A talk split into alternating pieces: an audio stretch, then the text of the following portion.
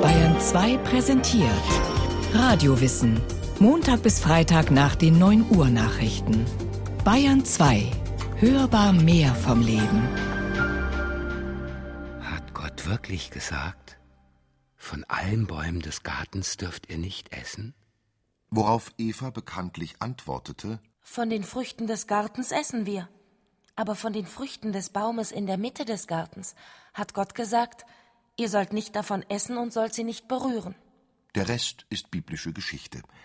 Eva erliegt der rhetorischen Finesse der Schlange und das ursprünglich vegetarische Kapitel friedvollen Miteinanders zwischen Mensch und Tier wird vom zürnenden Schöpfer auf lange Sicht geschlossen. Und der Herr sprach: Ich will den Menschen, den ich geschaffen habe, von der Fläche des Erdbodens auslöschen, bis zum Vieh, den kriechenden Tieren und den Vögeln des Himmels. Denn es reut mich, dass ich sie gemacht habe. Doch da gab es ja glücklicherweise noch Noah. Der fand bekanntlich Gnade vor den Augen des Herrn. Und so durften neben Noahs Sippe je zwei paarungsfähige Exemplare einer jeglichen Tierart die Sintflut überleben. Letztere allerdings mit zweifelhafter Zukunft. Und Gott segnete Noah und seine Söhne und sprach zu ihnen: Seid fruchtbar und vermehrt euch und füllt die Erde. Und Furcht und Schrecken vor euch sei auf allen Tieren der Erde und auf allen Vögeln des Himmels, mit allem, was sich auf dem Erdboden regt, mit allen Fischen des Meeres sind sie in eure Hände gegeben. Alles, was sich regt, was da lebt, soll euch zur Speise sein. Ob dem biblischen Schöpfer in diesem Moment bewusst war, welche Last er der Tierwelt mit diesem Pakt auferlegte und in welchen Konflikt er zugleich sämtliche um die Vermittlung mitgeschöpflicher Ethik besorgte Glaubensvertreter dreier Weltreligionen stürzte? Doch bevor wir auf diesen besonderen Aspekt des Christentums, des Judentums und des Islams eingehen, daneben einige biblische Lämmer, Tauben und sprichwörtliche Sündenböcke Revue passieren lassen, wenden wir uns zunächst einer zweiten menschlichen Ursprungsgeschichte zu. Diese spielt in jener Zeit, als unsere Urahnen sich eben erst aus ihrer ursprünglichen Vierbeinigkeit aufgerichtet und ihr physisches Handicap beim alltäglichen Fressen und Gefressenwerden durch den Gebrauch von Waffen zu kompensieren gelernt hatten.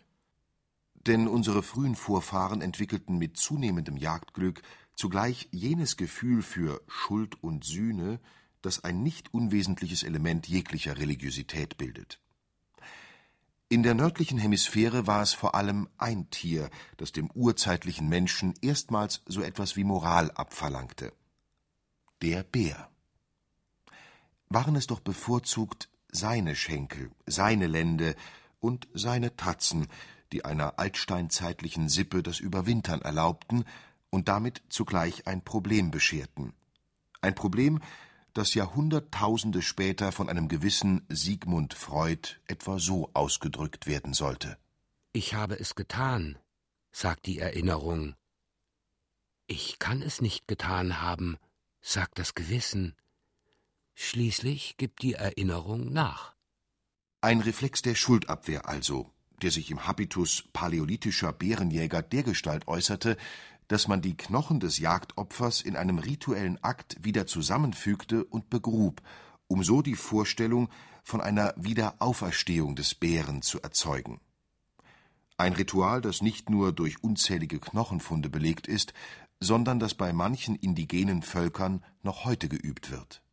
Nicht wir haben euch getötet, Felsblöcke sind auf euch herabgestürzt singen zum Beispiel die ostsibirischen Tschuktschen nach vollendetem Mahl, bevor sie in einem rituellen Akt, je nachdem, die abgenagten Vogelknochen in die Luft werfen, die Rentierknochen in die Erde betten oder Fischgräten ins Wasser werfen.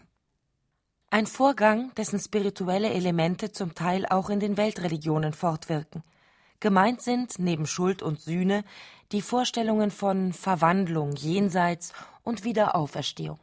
Folgt man dem schwedischen Religionshistoriker Nathan Söderblom, so wurzelt jegliche Religiosität im ehrfürchtigen Staunen vor einer als geheimnisvoll und fremdartig erlebten Macht. Diese Macht kann Gott heißen. Aber auch Mana, wie bei den Melanesiern. Wakanda, Orenda oder Manitou, wie bei den Indianern Nordamerikas. Oder Oludumare, wie bei einigen schwarzafrikanischen Völkern. Diese Macht kann ebenso gut in leblosen Gegenständen ihren Sitz haben, aber auch in Menschen oder in Tieren.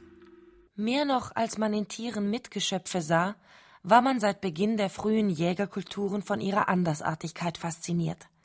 Wer aus eigener Kraft fliegen, tagelang unter Wasser tauchen, in Sekundenschnelle den Wipfel eines himmelhohen Baumes erklimmen oder die Fährte einer Jagdbeute mit der Nase erschnuppern konnte, dem haftete etwas Unfassbares und damit Göttliches an. Vergleichbar jenen Wetterunbilden, Himmelserscheinungen oder Krankheiten, deren Ursache ebenfalls mehr oder weniger im Dunkeln lagen. Kein Wunder also, dass man sich gegen die unfassbaren Naturmächte vorzugsweise mittels jener archaischen Kräfte wappnete, die man in den Tieren vermutete. Dabei dominierten von Beginn an zwei Funktionen, diejenige eines Schutzgeistes oder Fetischs und die eines Totems. Ot Totemann, er ist mit mir verwandt. Heißt Totem ursprünglich in der Sprache der nordamerikanischen Ojibwa-Indianer. Es ist jene mystische Vorstellung einer direkten verwandtschaftlichen Verbindung zu den Tieren der Urzeit, die beispielsweise bei den australischen Aborigines bis heute fortwirkt. Seen und Flüsse entstanden und alle Tiere erwachten. Einige von ihnen gerieten in Streit und verwandelten sich daraufhin in Steine. Die Folgsamen dagegen verwandelten sich in Menschen. So ist jedem Aborigine oder dessen Clan von Geburt an eines jener folgsamen Tiere als beschützendes Totem zugewiesen, welches umgekehrt durch ein Tötungstabu geschützt ist. Vieles spricht dafür, dass vergleichbare Tabuisierungen in den asiatischen Religionen, etwa die der Rinder im Hinduismus, ursprünglich im Totemismus wurzeln. Auch der Reinkarnationsglaube im Buddhismus dürfte von ähnlichen Vorstellungen stammen wie der australische Weltentstehungsmythos. Hängt es doch nicht zuletzt von der Qualität des lebenslang angesammelten Karmas ab, ob ein Buddhist beispielsweise als Tier oder als Mensch wiedergeboren wird. Während sich der Totemismus zumeist spirituell ausdrückt, Totempfähle, wie man sie von Indianern Nordamerikas kennt, sind keineswegs die Regel, so verlangt die Abwehr furchteinflößender Geister und Dämonen stets nach einer sichtbaren Antwort. Etwa in Gestalt von Fetischen, Masken oder Idolen, deutsch Götzenbildern, die nicht unähnlich japanischen Manga- und Anime-Monstern in aller Regel den gefürchteten Plagegeistern nachgebildet sind. Federführend bei der Gestaltung solcher bildhaften Vorstellungen sind seit jeher Schamanen. Sie verbreiteten etwa unter neuseeländischen Maori die Überzeugung, dass Krankheiten nachts durch Eidechsen in die menschlichen Körperöffnungen hineingelangten, weshalb man sich dort vorzugsweise mit eidechsenförmigen Fetischen wappnete und gar einen für Kopfschmerzen zuständigen Eidechsengott namens Mokotiti ausmachte. Für anderes Ungemach befand man den Katzenhalbgott Taringahere als verantwortlich, den man daher sicherheitshalber zugleich Opfergaben darbrachte bei den Papuas Neuguineas genoss ein Krokodildämon einst vergleichbare Huldigung, ebenso ein Haigott auf den Salomonen. Dabei lässt sich, weltweit gesehen, ein klarer Favorit ausmachen. Die Schlange. Sie erfährt nicht nur in archaischen Kulturen, je nachdem Verehrung oder Behexung, sondern machte als Tod oder heilbringende Gottheit auch in den Hochkulturen Karriere. Sieht man von den etlichen mythischen Varianten ab, etwa der erdumschließenden germanischen Midgard-Schlange oder den Begleitnattern des griechischen Heilgottes Asklepios, so schaffte das wechselwarme Reptil naturgemäß vor allem in den heißen Erdregionen den Aufstieg in die Göttlichkeit. Dort fungiert sie mal als Tempelwächterin, mal als Begleiterin des Hauptgottes, wie bei den Inkas, oft aber auch als zentrale Gottheit, wie bei den Azteken, bei denen Schlangen als Wettergötter in der Hierarchie gleich nach dem Sonnengott Kolibri und dessen finsterer Entsprechung dem Mondgott Jaguar rangierten. Schon ein paar Jahrtausende vor den Mayas, Inkas oder Azteken hatte man indes auch diesseits des Atlantiks eine Schlange ausgemacht, die sich allein wegen ihres zorngesteuerten Blähhalses als göttliches Symbol eignete. Gemeint ist jene bis zu zwei Metern lange Kobra namens Naya Haye, lateinisch Uräusschlange. Vor allem die als gottgleich verehrten ägyptischen Pharaonen entwickelten ein Faible für diese giftige Zierde, zumal sie sich auch als praktischer Abstandhalter zu den Untertanen erwies. Nicht ohne religiöse Symbolik ließ sich am Ende auch Kleopatra von einer Uräusschlange totbeißen. Dabei gab es im altägyptischen Pantheon tiergestaltige Götter, die in der Hierarchie weit über jener Kobra standen. Allen voran der falkenartige Gott Horus und der Urgott Amun. Aus meinem Atem schuf ich alles Lebendige, spie zuerst Schuh und Tefnut aus, Luft und Feuchtigkeit, dann Geb und Nut, Erde und Himmel, schließlich die Pflanzen, die Tiere und aus meinen Tränen die Menschen. Nicht so sehr der Umstand, dass der altägyptische Weltentstehungsmythos vage Ähnlichkeit mit der viel später verfassten biblischen Schöpfungsgeschichte aufweist, ist hier bemerkenswert, als vielmehr die Tatsache, dass der ägyptische Schöpfergott Amun, Amun Ra oder einfach Ra genannt, zu Deutsch Sonnengott, einem Widder gleicht. Siehe, das ist das Lamm Gottes, das die Sünde der Welt wegnimmt. Wird der Evangelist Johannes viele Jahrhunderte später über die Taufe Jesu Christi berichten. Auch wenn der Begriff des Agnus Dei in einem ganz anderen Zusammenhang steht, war es nicht zuletzt das vertraute Bild des göttlichen Lamms, daneben der an das Sonnensymbol von Ra und Helios gemahnende Heiligenschein, die mit zum Durchbruch des Christentums beitragen sollten. Einstweilen aber fanden Tiere, besonders in der griechischen und römischen Vielgötterwelt, bevorzugt als göttliche Begleiter ihr Auskommen. So ließ sich die römische Hauptgöttin Juno bekanntlich von Gänsen eskortieren, während sich ihre griechische Entsprechung Hera lieber mit einem Pfau schmückte. Daneben nahmen die Götter, auf dem Kapitol wie auf dem Olymp, je nach Laune tierische Gestalt an – allen voran der griechische Hauptgott Zeus, der sich seiner jeweiligen Favoritin bekanntlich gern auf frivole Weise näherte, etwa als Schwan, wie im Fall der spartanischen Königsgemahlin Leda, oder als Stier, der die phönizische Königstochter Europa auf seinem Rücken nach Kreta entführte, wo man indessen einem anderen Stierwesen huldigte, dem Minotaurus. Derartige Zuordnungen, wie auch die der Taube zur Göttin Aphrodite oder des Rehs zur Jagdgöttin Artemis, waren nicht nur dazu angetan, den Altphilologen späterer Epochen Unterrichtsstoff zu liefern, sondern zeitigten für die geheiligten Tiere eine angenehme Konsequenz. In Tempelbezirken gehegt und verehrt, unterlagen sie einem ähnlichen Tötungstabu wie die Totemtiere archaischer Kulturen. Ausgenommen der Stier. Schon im vorchristlichen Rom gab es einen Kult, der dem altpersischen Sonnengott Mithras galt. Besagter Mithras soll, so der Mythos, den göttlichen Urstier getötet und damit die Weltentstehung ausgelöst haben. Entsprechend wurden nun serienweise Stiere geopfert, und so erhielt auch der Stierkampf erstmals eine gleichsam religiöse Weihe.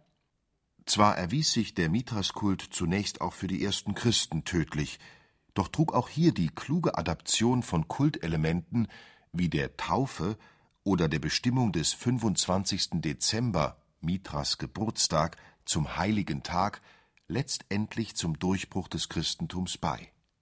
Während in Persien und in Rom der Mithras-Kult blühte und den Rindern auf dem indischen Subkontinent eine gar gegenteilige Würdigung zuteil wurde, hatte sich die Einstellung zu den Tieren zwischen Totem Meer und den Flüssen Euphrat und Tigris indes dramatisch gewandelt. Dort bedingten die rasch wachsenden Ballungsräume eine zunehmend rationelle Bewirtschaftung der landwirtschaftlichen Flächen. Unentbehrliches Arbeitsgerät hierbei war der Pflug und die geeignetsten Zugkräfte dafür waren Rinder. Die waren mit einem Mal keine Tiere mehr, sondern hießen gleich ihren übrigen zur Milch, Fleisch, Eier oder Ledergewinnung bestimmten Artgenossen Vieh. Wen man dergestalt über die Felder trieb oder serienmäßig zu verdaulicher Kost verarbeitete, den konnte man schwerlich noch als göttlich ansehen. Dennoch wurzelte die archaische Mystik tierischer Andersartigkeit auch in Syrien oder Mesopotamien tief. Der Ausweg, indem man Tiere opferte, schrieb man ihren religiösen Bezug fort und sicherte sich zugleich göttliche Gewogenheit. Dauernd fanden in Uruk Opfer statt. Berichtet das Gilgamesch-Epos über die regionale Situation im zweiten vorchristlichen Jahrtausend. Doch nicht nur im Vielgötterstaat Babylon wurde im Nonstop-Verfahren geopfert, auch der alttestamentarische Gott der Israeliten, dessen tödlicher Zorn von Noah nicht zuletzt durch die Entsendung der ersten Friedenstaube vorübergehend besänftigt werden konnte, verlangte nun umso höheren tierischen Blutzoll. Von Brandopfern bis zu Speiseopfern, von Sündopfern, Schuldopfern oder Weiheopfern bis zu Heilsopfern reichten die detailgenauen Anweisungen an Mose. Und von dem Heilsopfer soll er dem Herrn ein Feueropfer darbringen, das Fett, das die Eingeweide bedeckt, die beiden Nieren und das Fett, das an ihnen und an den Lenden ist, und den Lappen über der Leber. Bei den Nieren soll er es abtrennen. Stets aber soll der Opfernde zuvor seine Hand auf den Kopf des Opfers legen, und er soll es schlachten vor dem Herrn. Du machst den Menschen zum Herrscher über die Werke deiner Hände, heißt es darob jubelnd in den Psalmen. Alles hast du unter seine Füße gestellt, Schafe und Rinder allesamt, und auch die Tiere des Feldes, Vögel des Himmels und Fische des Meeres. Sofern man, so die Einschränkung, die in den heiligen Schriften festgelegten Bestimmungen einhält, etwa jenes Schächtungsgebot, das später sinngemäß auch in den Koran Eingang finden sollte. Die Seele des Fleisches ist im Blut, denn das Blut ist es, das Sühnung tut durch die Seele in ihm. Darum habe ich zu den Söhnen Israel gesagt, keine Seele von euch soll Blut essen. Wie gut, dass da im Alten Testament auch andere Stimmen zu Wort kamen, wie der für seine Weisheit gerühmte König Salomon. Jener setzte der gängigen Schlacht- und Opferpraxis die altgediente mitgeschöpfliche Ethik entgegen. Der Gerechte kümmert sich um das Wohlergehen seines Viehs. Und an anderer Stelle heißt es Und einen Vorzug des Menschen vor dem Vieh gibt es nicht, denn alles ist vergänglich, Wer kennt den Odem der Menschenkinder, ob er nach oben steigt, und den Odem des Viehs, ob er nach unten zur Erde hinabfährt? Zwar gibt Jesus Christus zahllose Beispiele mitfühlender Menschlichkeit, rettet an einem Sabbat zwei Tiere vor dem Verdursten und macht vor allem durch sein eigenes Opfer als Lamm Gottes sämtliche religiösen Tieropfer im Bereich des Christentums überflüssig, Dennoch findet der Begriff Mitgeschöpf im Neuen Testament, wie übrigens auch im Koran, keinen Platz. Selbst jenes anmutige Bild von Ochs und Esel vor der Krippe des Jesuskindes entstand erst viel später als Interpretation des Lukas-Evangeliums, ebenso die Gottessohn-Symbolik durch den Fisch, griechisch Ichthios, oder die Zuweisung der alttestamentarischen Tiersymboliken Löwe, Stier und Adler auf die Evangelisten Markus, Lukas und Johannes. So blieb es späteren Kirchenhäuptern vorbehalten, die durch das Vorbild Jesu Christi vorgegebene Ethik auf unsere sprachlosen und daher meist fürsprachelosen tierischen Verwandten umzumünzen. Unsere ergebenen Brüder nicht zu verletzen, ist unsere erste Pflicht. Wir haben jedoch noch eine höhere Pflicht, ihnen zu dienen, wann immer sie uns brauchen. Forderte etwa der heilige Franz von Assisi, der bekanntlich auch den Vögeln predigte. Es war ein Papst, Pius V., der 1567 immerhin den Stierkampf verbot, wenn auch mit wenig nachhaltigem Erfolg. Und es war, um noch ein letztes von zahllosen Beispielen zu erwähnen, ein Geistlicher, der anglikanische Pfarrer Arthur Broome, der den ersten Tierschutzverein der Welt gründete. Und er lege seine beiden Hände auf den Kopf des Ziegenbocks und schicke ihn fort in die Wüste, damit der Ziegenbock alle Schuld auf sich trägt in ein ödes Land. Blickt man nach Asien, deren Religionen bekanntlich keinen alttestamentarischen Sündenbock-Mythos kennen und wo man dementsprechend kaum tierische Schimpfnamen gebraucht, so fallen dort neben dem Variantenreichtum vor allem die am Beispiel des Hinduismus oder des Buddhismus erwähnten archaischen Bezüge auf. In der japanischen Hauptreligion, dem Shintoismus, wirken Totem und Tabu, Fetisch und Idol bis in unsere Tage fort etwa indem man dort Füchsen, Marderhunden oder Schlangen Zauberkraft zuschreibt oder indem man Affen einen göttlichen Bezug zuweist, wie jenen drei weisen Affen des Nikko-Schreins. All dies bewahrt aber die Wale und Fischwärme des Pazifiks ebenso wenig vor ihrer Ausrottung, wie christliches Ethos auch nur im geringsten das Massentierelend in Europa oder in den USA zu mindern vermag. So muss man wohl zu dem aus Sicht der Tiere entmutigenden Fazit kommen, solange der Mensch seinen Platz an der Spitze der Nahrungskette nicht abgeben muss, ist eine Besserung der Tierschicksale im Diesseits der Weltreligionen kaum in Sicht. Eine singuläre Religion wie der indische Jainismus, der alle Lebewesen unter ein Tötungstabu stellt, hat wohl nicht einmal eine Außenseiterchance. So bleibt den Tieren, wie es scheint, nur eine Hoffnung, dass sich die Weissagungen Jesajas wenigstens im Jenseits erfüllen. Und der Wolf wird beim Lamm weilen und der Leopard beim Böckchen lagern. Kuh und Bären werden miteinander weiden und der Löwe wird Stroh fressen wie das Rind und der Säugling wird spielen an dem Loch der Viper. Denn das Land wird voll von der Erkenntnis des Herrn sein, wie von Wassern, die das Meer bedecken.